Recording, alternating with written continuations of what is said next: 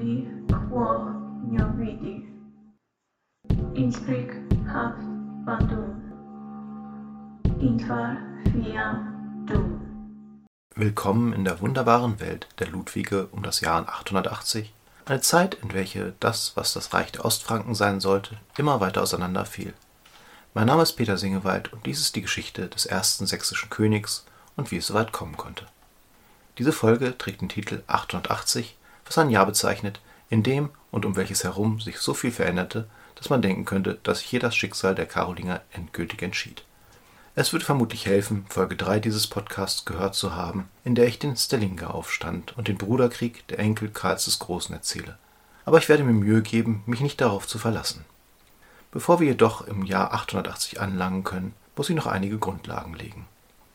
Die einfachen Sachen zuerst. Wir haben drei Brüder, Karl II., der auch der Kahle genannt wird, Lothar I. und Ludwig II., den man in sehr viel späteren Jahren den Deutschen nannte. Außerdem gibt es noch einen Neffen namens Philipp II., der jedoch kaum vorkommen wird. Nach ein wenig Gemetzel kommt es im Jahr 843 zum Vertrag von Verdun in welchem die Brüder sich gegenseitig ihre geerbten Lande bestätigen und das Ende der Einheit des Karolingischen Reiches einleiten, selbst wenn sie im Vertrag noch auf die Einheit pochen. Was im Folgenden geschieht, führt zu noch mehr Teilungen, dem Untergang eines Königreichs, dem Entstehen verschiedener anderer und einer großen Verwirrung an Namen. Neben den drei Brüdern und Philipp werden im Folgenden mehrere Ludwigs II., Karlmanns und Karls auftauchen, sowie eine Anzahl von Wikingern, der Bischof von Rom, Slawen, dabei insbesondere Mährer, die Magyaren, Italiener, Hinkmar von Reims und sehr viele tote Grafen. Ich werde versuchen, bei dem Namenswust die entsprechenden Teilreiche der Väter oder, wenn vorhanden, den Beinamen zu nennen, damit es nicht zu verwirrend wird. Also Ohren auf und festschnallen. Beginnen wir mit der Aufteilung des Karolingerreichs, durch die jedes der drei Teilreiche zum ersten Mal auf sich allein gestellt war, wenn es um die Abwehr der äußeren Feinde ging, aber nicht, wenn von der Erbfolge gesprochen wurde, was einige ungewöhnliche Folgen haben sollte, weil in den nächsten Minuten viel geerbt wird. Als erstes trat der Erbfall für das Mittelreich ein, den Teil, der dem ältesten Bruder Lothar zugefallen war. Hier befanden sich die Sahnestücke, Aachen, Italien und der Rhein als Verkehrsader. Außerdem wurde mit Lothars Tod am 29.09.855 der Kaisertitel frei und ging erst einmal an seinen Sohn Ludwig II.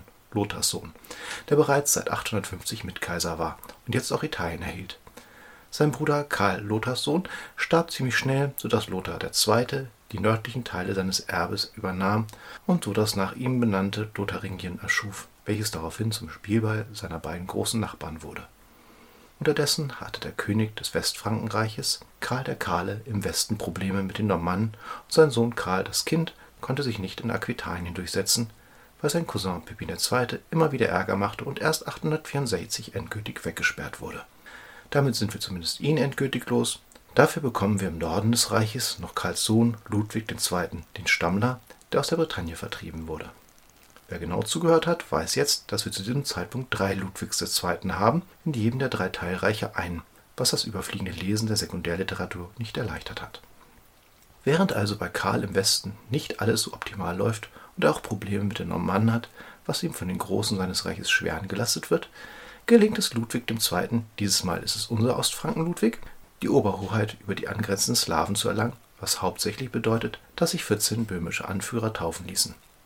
Andererseits war auch er nur teilweise erfolgreich in der Normannenabwehr, da im 845 Hamburg niedergebrannt wurde, was zu diesem Zeitpunkt immerhin ein Bistum war. Allerdings kam es daraufhin zum Friedensschwur von Paderborn, den Frieden mit den Normannen immerhin bis 880 sicherte. Man kann es allerdings auch anders lesen. Das Einzige, was es so weit im Norden zu plündern gab, war Hamburg gewesen und ansonsten waren Lotharingien und Westfranken viel attraktiver Urlaubsorte für den aufstrebenden Wikinger. Sprich, es gab für die Wikinger einfach nichts im Ostfrankenreich so weit im Norden zu holen. Und bis Bayern, wo die Karolinger im östlichen Teilreich fast immer ihren Herrschaftsschwerpunkt hatten, ist es von der Küste ganz schön weit was nicht bedeutet, dass es im Süden nicht auch neues Konfliktpotenzial gab. Denn hier entstand seit spätestens 822 das Reich der Meere, von einigen auch Großmähren genannt, über das ich noch eine eigene Folge machen werde. Ludwig versuchte seinen Einfluss über dieses erste slawische Großreich zu sichern, aber letztendlich waren es nicht die Karolinger, die es eroberten. Auf jeden Fall hatte unser Ludwig zwischendurch genügend Zeit, um der Aufforderung der westfränkischen Großen nachzukommen, um im Jahr 854 zusammen mit seinem Sohn Ludwig Dritten dem Jüngeren, quer durch Lothars Gebiet bis nach Aquitanien zu marschieren, um für Ordnung zu sorgen. Er hatte keinen Erfolg, zeigte aber immerhin mit seinem Kriegszug, dass erstens die Teilreiche nicht ganz so geteilt waren, wie es aussah, und zweitens er sich durchaus ein wiedervereinigtes Reich vorstellen konnte. Unter seiner Herrschaft selbstverständlich. Auf die Einladung des Westfranken Robert des Tapferen, des Stammvaters der Kapetinger, machte Ludwig II. das Ganze im Jahr 858 noch einmal. Dieses Mal stand er sogar kurz vor der Erhebung zu König von Westfranken, aber auf Betreiben der Bischöfe dieses Teilreiches unter der Führung von Hinkmar von Reims wurde die Krönung verhindert. Den Bischöfen ging es unter Karl gut und sie wollten vermutlich nicht ausprobieren, wie es ihnen unter Ludwig gehen würde. Über Hinkmar könnte man vermutlich mindestens eine eigene Folge machen, aber da seine Interessen vor allem in der Erhaltung des Westfrankenreichs und der Stärkung seiner Kirche lagen, werde ich es vermutlich nicht tun. Er kommt aber heute nochmal vor. Abgesehen von diesen Eskapaden hatte Ludwig jedoch auch genug zu Hause zu tun. Ludwig hatte unter anderem Probleme mit seinen Söhnen. Er hatte derer drei. Setzte seine Söhne zwar nicht als Unterkönige ein, wie es seine Brüder mit den ihren gemacht hatten, ließ ihnen aber viel Spielraum bei der Herrschaft in den ihnen zugewiesenen Gebieten. Dafür verheiratete er sie in den örtlichen Adel ein und überließ ihnen die Abwehr gegen die äußeren Feinde. So ehelichte Ludwig III. Luitgard von Sachsen, die Tochter von Liudolf, yay, die Louis-Dolfinger tauchen endlich auf, und durfte sich gegen die Slawen und Normannen verteidigen. Er hatte drei Kinder, zwei mit Luitgard, die jedoch alle auf lange Sicht kaum eine Rolle spielten. Der erste, Ludwig, wie hätte auch anders heißen sollen, starb bereits als Kleinkind beim Sturz aus dem Fenster. Hildegard wurde ins Kloster verbannt und Hugo starb im Jahr 880. Da taucht das ja schon wieder auf. Karlmann, der Sohn Nummer 2, durfte von der bayerischen Ostmark aus gegen die Mera vorgehen. Er hinterließ seinem unehelichen Sohn Arnold von Karantanien immerhin einen späteren Kaiser. Allerdings gelang es ihm mit seiner Mährenpolitik, seinen Vater zu verärgern, der eigenmächtig Frieden mit dem Mährerreich schloss. Dieser Ärger war wohl auch ein Grund dafür, dass Ludwig Karlmanns Schwiegervater, einen Konradiner, entmachtete, Karlmann den Prozess machte und ihn verhaften ließ. Erst nach der Flucht kam es 864 zur Aussöhnung und Karlmann durfte in der Grenzregion wie ein König agieren. Das ging so weit, dass er mit Unterstützung Karls III. sogar einen mährischen Herrscher absetzte, einen neuen einsetzte und einen späteren Heiligen einlochte. Dazu mehr in einer anderen Folge. Und auch zu den Konradinern wird es zu einem anderen Zeitpunkt noch mehr zu sagen geben. Sohn Nummer 3, Karl III., durfte in Alemannien herrschen und es gegen die Erben Lothars I. verteidigen. Von dreien war Ludwig III. anscheinend der renitenteste, denn er legte sich immer wieder mit seinem Vater an. Um endlich Ruhe zu haben, regelte Ludwig II. 866 seine Nachfolge und teilte sein Reich unter seinen Söhnen auf, was gegen die Verfügung von 817 verstieß, dass das Gesamtreich nicht noch weiter aufgeteilt werden sollte. Ludwig verließ mit seinem Vorgehen gegen seine Söhne im Übrigen die alte Praxis der Hinrichtung und Klostereinweisung. Stattdessen ging er dazu über, Söhne, die sich unterwarfen, wieder aufzunehmen, was in späteren Jahren en vogue werden sollte. Am Ende kam jedoch alles anders. Vor allem kamen zuerst einmal 862 die Magyaren und begannen damit, Mitteleuropa auszurauben. Dann starb der Lotharingien-Lothar 869. Ihm war es nicht gelungen, seinen Sohn Hugo zu legitimieren. Hieran, wie auch daran, dass Karl II. sich die lotharingische Krone seines Neffen unter den Nagel reißen konnte, war der uns bereits bekannte Ingmar von Reims maßgeblich beteiligt. Natürlich konnte unser Ludwig das nicht auf sich sitzen lassen und drohte, trotz einer gebrochenen Rippe, mit Krieg wenn er nicht ein Stück vom Kuchen abbekommen konnte, was er dann auch bekam. Dies bezeichnet den Beginn des langen Elends, welches die wechselnden Besitzverhältnisse Lotharingiens darstellt, über das wir noch einiges in späteren Folgen hören werden. Luthers Bruder Ludwig II., der in Italien als Kaiser herrschte, konnte sich nichts vom Kuchen abschneiden, was auf lange Sicht nicht ganz so tragisch ist, da er ohne Erben blieb. Da mit seinem Tod sechs Jahre später auch nicht nur sein Reich, sondern auch gleich die Kaiserwürde frei wurde, stürzten sich seine Onkel auf sie. Karl II. für sich selbst, Ludwig für seinen Sohn Karlmann, der gerade down war, weil seine jüngeren Brüder ihn nicht mochten und er auch noch gegen die Mehrer verloren hatte. Unser Ludwig II. hatte sich zwar im Vorhinein mit Kaiser Ludwig II. bereits über die Nachfolge abgestimmt, aber Karl hatte mit dem Bischof von Rom verhandelt, beziehungsweise mit mehreren von ihnen. Und zwar schneller. Im wahrsten Sinne des Wortes. Er war schlicht eher in Rom, um sich krönen zu lassen. Eine kurze Zwischenbilanz zur Orientierung. Von den drei Söhnen Ludwigs des Frommen leben noch zwei und von den Erben des Ältesten ist keiner mehr übrig. Aber es geht weiter und der Gevatter macht in den folgenden Jahren viele Ausritte auf Binki. Denn gleich im nächsten Jahr trat der Erbfall im Reich der Ostfranken ein. Genau genommen am 28. August 876, als unser Ludwig nach schwerer Krankheit sein letztes Hemd anlegte. Nun war es an Karl II., dem Westfranken, die Reichseinigung zu versuchen, was er aber nach der Schlacht bei Andernach am 8.10. wieder bleiben ließ. Die Söhne Ludwigs teilten sich brav das Reich, sie und ihre Großen schworen sich Eide und lebten zukünftig in Frieden. Was nicht lange währte. Nicht, weil sie gleich wieder Krieg gegeneinander führten, sondern weil Binki vorbeikam und einen nach dem anderen mitnahm. Zuerst durfte Karlmann sich seines weltlichen Körpers entledigen, nachdem er bereits 877 einen lähmenden Anfall gehabt hatte und wohl ab 879 endgültig gelähmt war, starb er am 29. September 880 in Altöttingen. Zwischendurch hatte er es noch kurz zum König von Italien gebracht, als er seinen Onkel Karl II. von Westfranken beerbte, der bereits am 6.10.877 das Zeitliche gesegnet hatte. Damit waren die drei Enkel Karls des Großen nun alle von der Erdoberfläche verschwunden und das große Aufräumen ging weiter. Auf Karl den Kahlen folgte in Westfranken Ludwig II., dieses Mal der Stammler, aber auch er fand schnell eine neue Bleibe, in diesem Fall im Frühjahr 879 in der Abtei Saint-Corneille, wo man ihn wohl heute noch besuchen kann. Damit sind wir jetzt alle Ludwig II. los. Aber noch nicht alle Ludwigs, denn auf den Stammler folgt sein etwa 15-jähriger Sohn Ludwig III. von Westfranken, sowie dessen 13-jähriger Bruder Karlmann, die gemeinsam regierten. Beide waren 882 bzw. 884 tot. Bevor ich gleich nach langer Vorrede das Jahr 880 ganz auskosten kann, müssen wir noch einmal auf etwas anderes zurückblicken, worüber ich bisher noch gar nichts gesagt habe. Wer die Utrecht-Sage von Bernard Cornwall gelesen oder die darauf basierende Fernsehserie The Last Kingdom gesehen hat oder auch Ragnar Lodbrok in Vikings gefolgt ist, hat schon einmal Bekanntschaft mit Alfred dem Großen gemacht. Tatsächlich gab es das große heidnische Heer wirklich, welches ab 865 Britannien verheerte. Angeblich wurde es angeführt von den Ragnarsöhnen Haldan, Ivar dem Knochenlosen und Ubba. Auf jeden Fall gelang es Alfred, seine Gegner endgültig im Jahr 878 in der Schlacht von Eddington zu besiegen.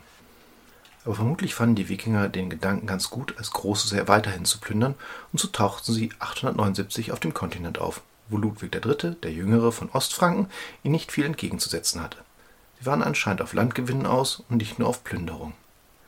Stattdessen fand er Anfang 880 die Zeit, seinen Namensvetter im Westfrankenreich einen militärischen Besuch abzustatten, musste sich aber wieder zurückziehen. Diese Expansion führte jedoch dazu, dass Lotharingien wieder vereint wurde. Das heißt, unser Ludwig III. erhielt beide Teile.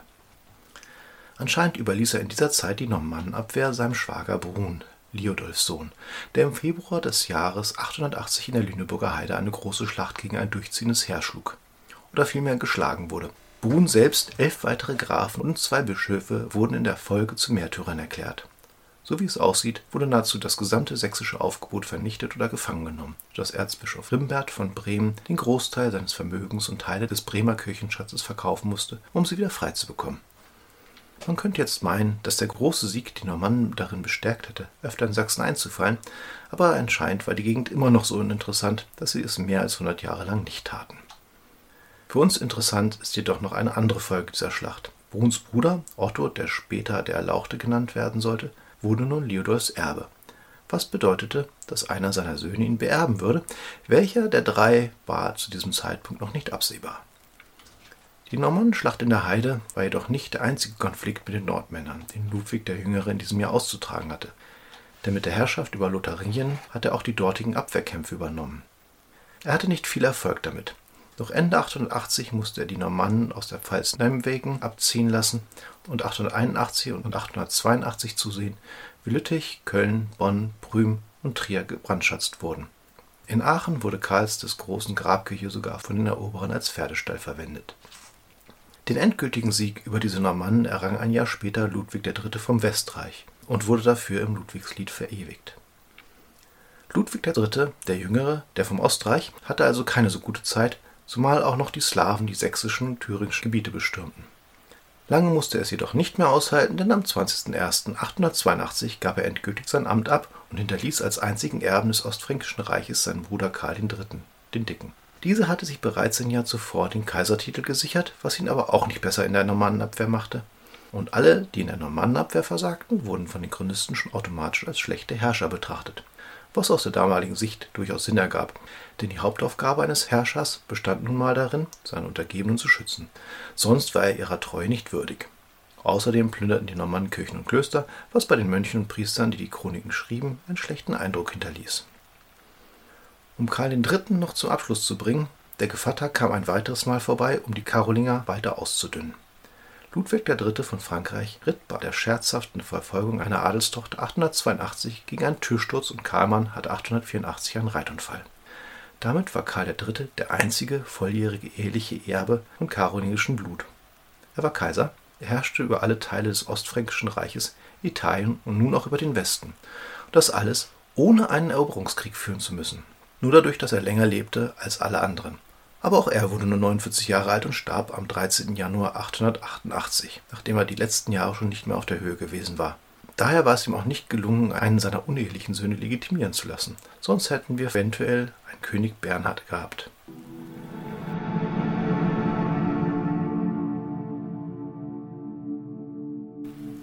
Warum also diese Folge?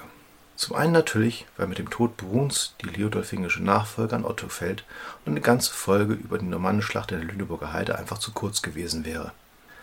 Zum anderen aber auch, weil das Chaos in der Nachfolge der späten Karolinger, welches im Westreich im Übrigen noch weitergeht, massive Folgen für die Entwicklung im Ostreich haben sollte. Denn dadurch, dass die Regierungszeiten immer kürzer wurden und dadurch die Zentralgewalt immer schwächer, konnte sich das ausbilden, was von einigen Forschern als das Stammesherzogtum bezeichnet wird kleine Reiche innerhalb des Ostfränkischen Reiches, die gerne selber Königtümer gewesen wären. Vermutlich hatten sie unter den Söhnen Ludwig gesehen, dass die kleineren Reichsteile ganz gut funktionieren konnten. Außerdem zeichnen sich in dieser Zeit viele der Konflikte ab, die in den folgenden Jahren immer wieder die Handlungen der Herrscher bestimmten. Lotharingien, die Magyaren, Großmähren, der Gegensatz zwischen den Teilreichen. Darüber hinaus erkennt man, finde ich ganz gut, dass die Schlagkraft der Reiche stark davon abhing, ob der jeweilige Herrscher gesund war, in der damaligen Zeit kann man fast behaupten, dass das Heer nur so gut kämpfte, wie es der König führen konnte. Und sobald die Könige erkranken, verringerte sich auch die Schlagkraft der Heere. Fast wie in Videospielen. natürlich war es mir eine Freude, mit den Namen für Verwirrung zu sorgen, hoffe aber trotzdem, dass ihr dem Wust folgen konntet. In den Shownotes findet ihr Links zu den meisten der Akteure. Hingmar wurde übrigens auch bald von Binky aufgesucht, er starb im Dezember 882 in Epernay auf der Flucht vor den Normannen. Damit endet die wilde Jagd durch die Jahrzehnte und diese Podcast-Folge. Für Kritik, Kommentare, Fragen und Anregungen bin ich unter felslöser.gmail.com oder auf der Seite des Podcastes liodolfinger.orphanlier.de und auf Apple Podcasts zu erreichen. Damit einen schönen Monat, eurer Liodolfinger.